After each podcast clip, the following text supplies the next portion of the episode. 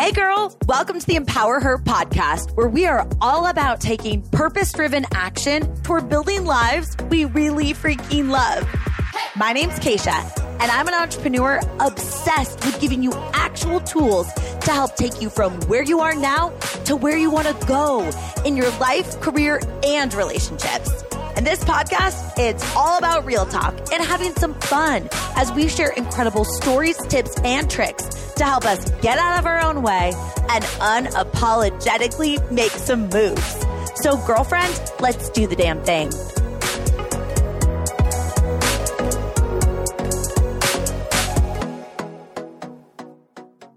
Girl, I am so excited that you're here for today's episode because we are talking all about assumptions in particular if the assumptions that we're making are actually serving us. Because we know as humans, we are these meaning creating machines. As in, all events that happen all around us, I believe they're neutral and we get to create the meanings. Our interactions are neutral and we get to decide what those interactions actually mean to us. We get to control that aspect which is actually really cool because everybody makes different meanings out of different situations. And our interpretation and our perception of people that we're interacting with is drastically changed. And so is our experience of being a human based off of the assumptions that we're making. So today I really want to dive into a couple of examples of assumptions that we might be making and, you know, just really touching base with ourselves to make sure that what we're assuming about other people is actually helpful for us and the type of life that we want to live and how we want to feel as we go through our day to day life. So this is going to be super juicy. I'm excited to dive in. But first, I wanted to make sure that you are in the loop that if you yourself have a podcast idea on your heart, I've got your back, girl. We have a course called She Goes Podcasting. It's our introduction course where we take only 20 women a month through this course and we take you from idea or honestly even like gut feeling of like, I want to start a podcast, but I don't really know how to actually launching that podcast in four weeks. And the reason the course is so intimate is because we release the content each week and in between each week's content, we do a live group Zoom call. So it's myself, my fiance Sina, you, and 19 other women that are also going through all the feels that come up as you're launching a podcast, right? Like you're navigating, putting yourself out there. You're figuring out like, what am I going to talk about? And you're learning how to create content. We're talking about niche and format of your podcast. And of course, the technical side of things, equipment and editing and how to cultivate community around your podcast and, you know, craft solo content versus interview content. We teach you everything that you need to know in a really simple way that feels feels really supportive because you've got this built in hype squad. And then I'm there to support you by answering questions in real time as you're going through the course because you're in a small Facebook group as you go through it. So like I said, it's you and the 19 other women, myself and my fiance Sina taking you through this course. And then after you actually launch your podcast, we move you into our She Goes podcasting graduate group where you get plugged into this whole ecosystem of all of the other women that have gone through our podcast course. You just get that extra hype and support and we see people cross promote each other and make friends and interview each other and all of that jazz. So if you've got a podcast idea on your heart and you are maybe telling yourself like, I'll start next month. I'll start next month. And you keep next monthing for forever and you need a little fire under your booty. Or maybe you are starting to Google how to start a podcast and you're getting yourself really overwhelmed and really anxious. It doesn't have to be that way. It can be fun. So if you're interested in jumping into our next round of our podcast course, I want you to text me to 512 548 2728. Just text me podcast course or you can, you know, give me a little bit more insight into like what your idea is so I can answer any questions and see if this would be a good fit for you. Again, that number is 512 548 2728. If you're already on my text list and you get my fun pump up text, um, then that's the number that you're going to be texting. Okay. Any other questions? Of course, you can always slide into my DMs on Instagram, but I just wanted to make sure that you're kept in the loop that this is an opportunity that's a really supportive, fun way to launch your podcast too. Now, that being said, we got to dig into the juicy juice about assumptions. So, I want to give you a couple of different examples and scenarios. One is going to be around this concept of what we assume about someone that we're having an interaction with, like maybe that's in a professional setting. The other idea is what we assume about someone's perception of us when we actually haven't even talked to them. And the final aspect that I want to talk about in regard to assumptions is this concept of like how we assume someone should be supporting us and what we've determined about their support or lack of support. So we're going to dive into all three of those aspects. Number one, what we assume about someone that we're having an interaction with. And for example, we're going to talk about someone who is maybe not very efficient at their job. Maybe it is a customer service rep, or it's a waiter or a waitress, or it's someone in HR that you're interacting with, or it's a coworker, maybe a bank teller. When someone is inefficient, or maybe they're just kind of slow at their job, that's something that we can't control.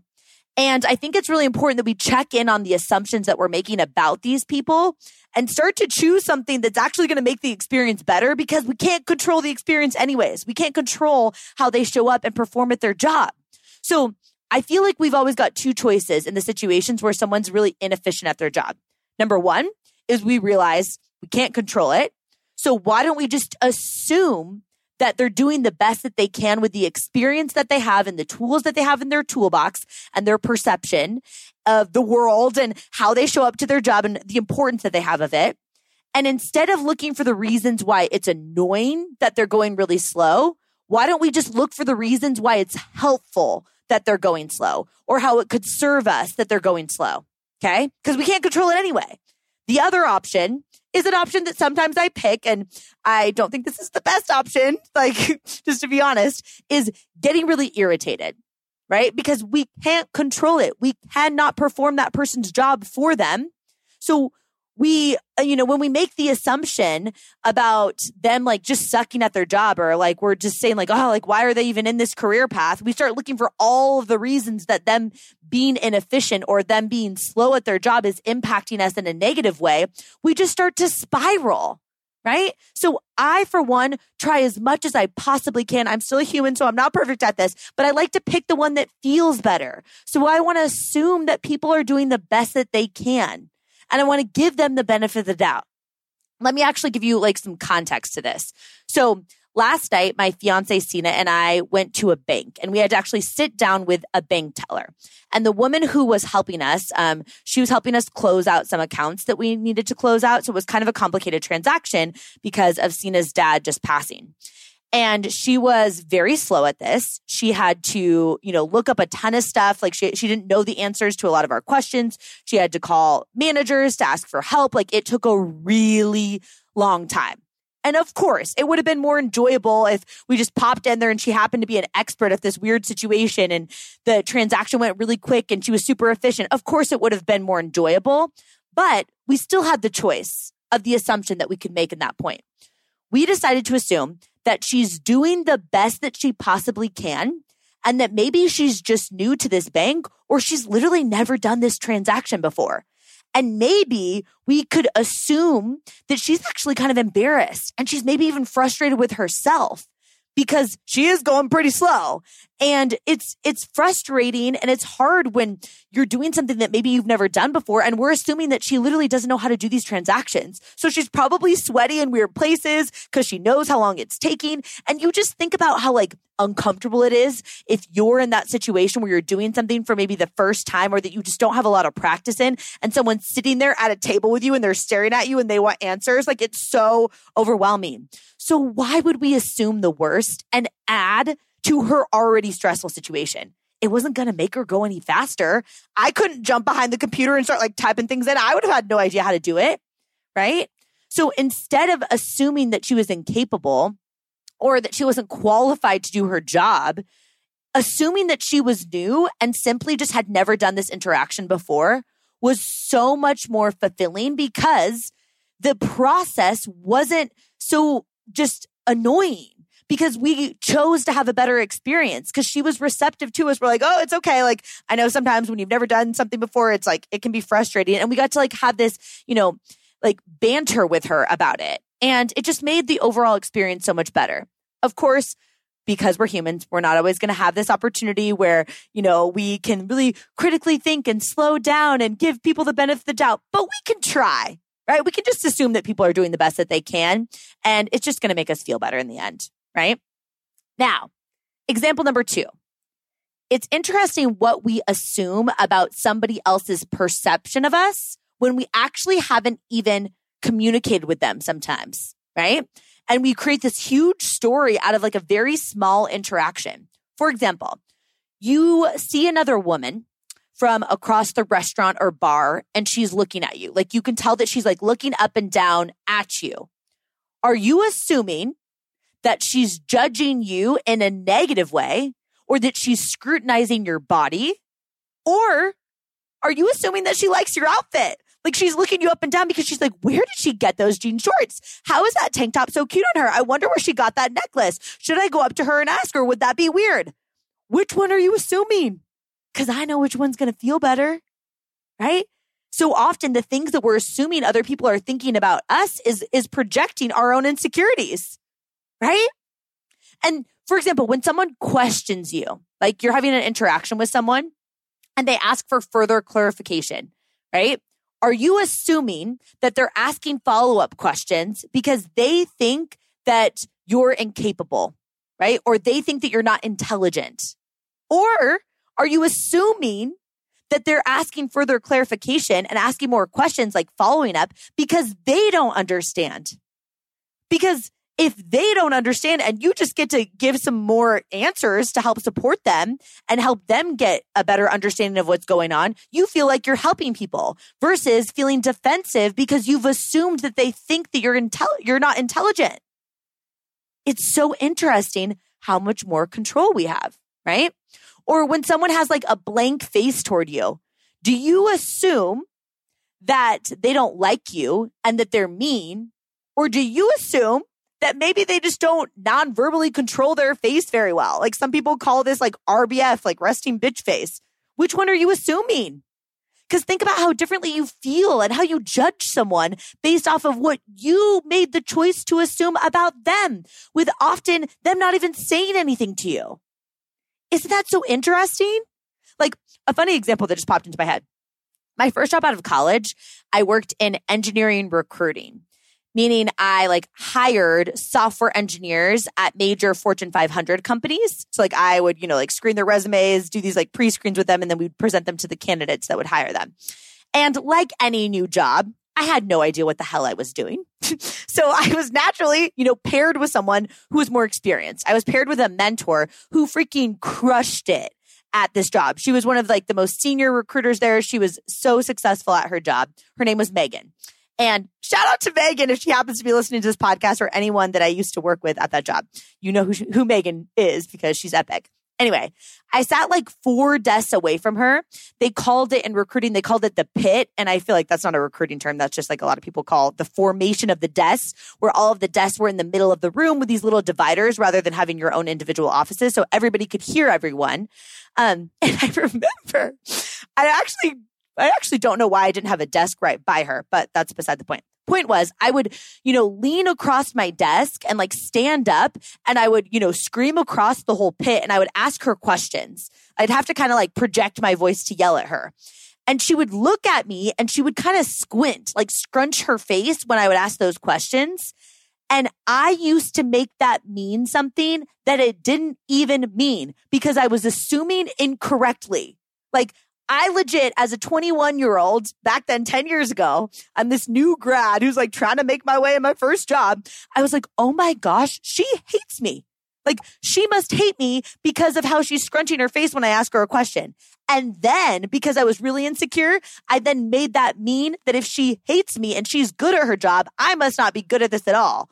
And she must not like me. And that turned into this whole spiral in my head, which wasn't even true. It was based off of my assumption.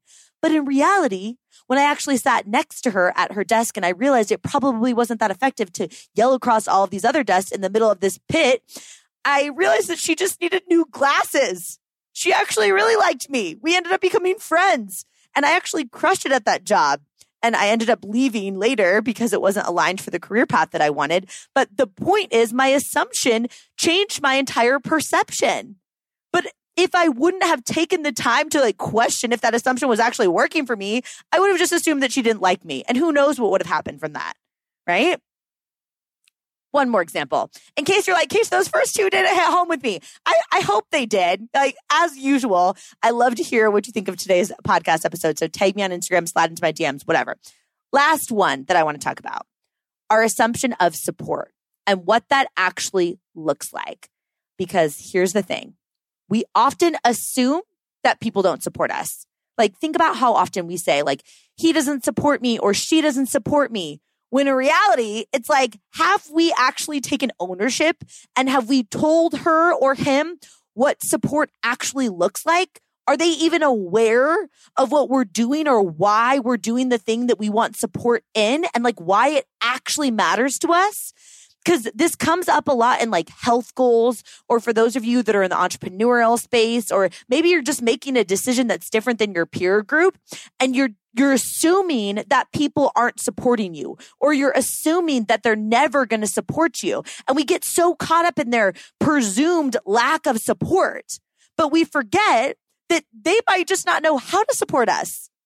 And and they might not know because we legit didn't tell them what support actually looks like or that we actually want it or how to actually project that support, right? Like even the people that know us best are not mind readers, right? Like we don't want the expectation on us to be mind readers to other people. So we can't assume that they're going to be mind readers to us. So we've got to be really careful that we aren't assuming that because someone doesn't show support the way we want them to, or the way that maybe we would choose to show support to someone else, that that doesn't mean that they don't support us. We've got to question if that assumption that we're making is actually serving us and instead ask better questions, right? Understand that we're all unique humans. Questions like, how would you want to be treated in that situation? What type of assumptions would you want to have made about you if this was the circumstance? Like you were the one that was sweaty, awkward as a bank teller in the new job. You were the one that was looking at someone else in a bar, judging their outfit, right? Not judging them. You were the one that was like scrunching up your face when someone was asking you a question. What type of assumptions would you want to have made about you? And can you be what you want to see? I think so. Why don't we just assume the best in people? Assume that they're doing the best that they possibly can with the tools that they have in their toolbox. You might be wrong. They might not be new at that job. They might just not be very efficient. They might just not care about their jobs. They're not learning the skills that they need to keep moving forward and keep getting better. You might be wrong that they don't have the best of intentions, but at least you're going to feel good at least you're going to be the type of human who goes through life assuming that people are trying because you're teaching people how to treat you by how you also treat them too. So what type of person do you want to be, girl? Because at the end of the day, I know who you are and that I don't have to know you in person to know that you care about growing and taking radical responsibility for how you're showing up in the world. So let's make some assumptions that serve us, that are conducive to growth and the type of world that we want to see you know? Thanks for being here today. And girl, I will talk to you soon. Thank you so much for listening in. If you love this episode, it would mean so much to me if you shared it with a girlfriend. Like, send it to her right now or post it on social media and tag me so I can personally thank you for helping me get the message out. I am so freaking grateful to be on this journey with you, girl. So until next time, I'll talk to you soon.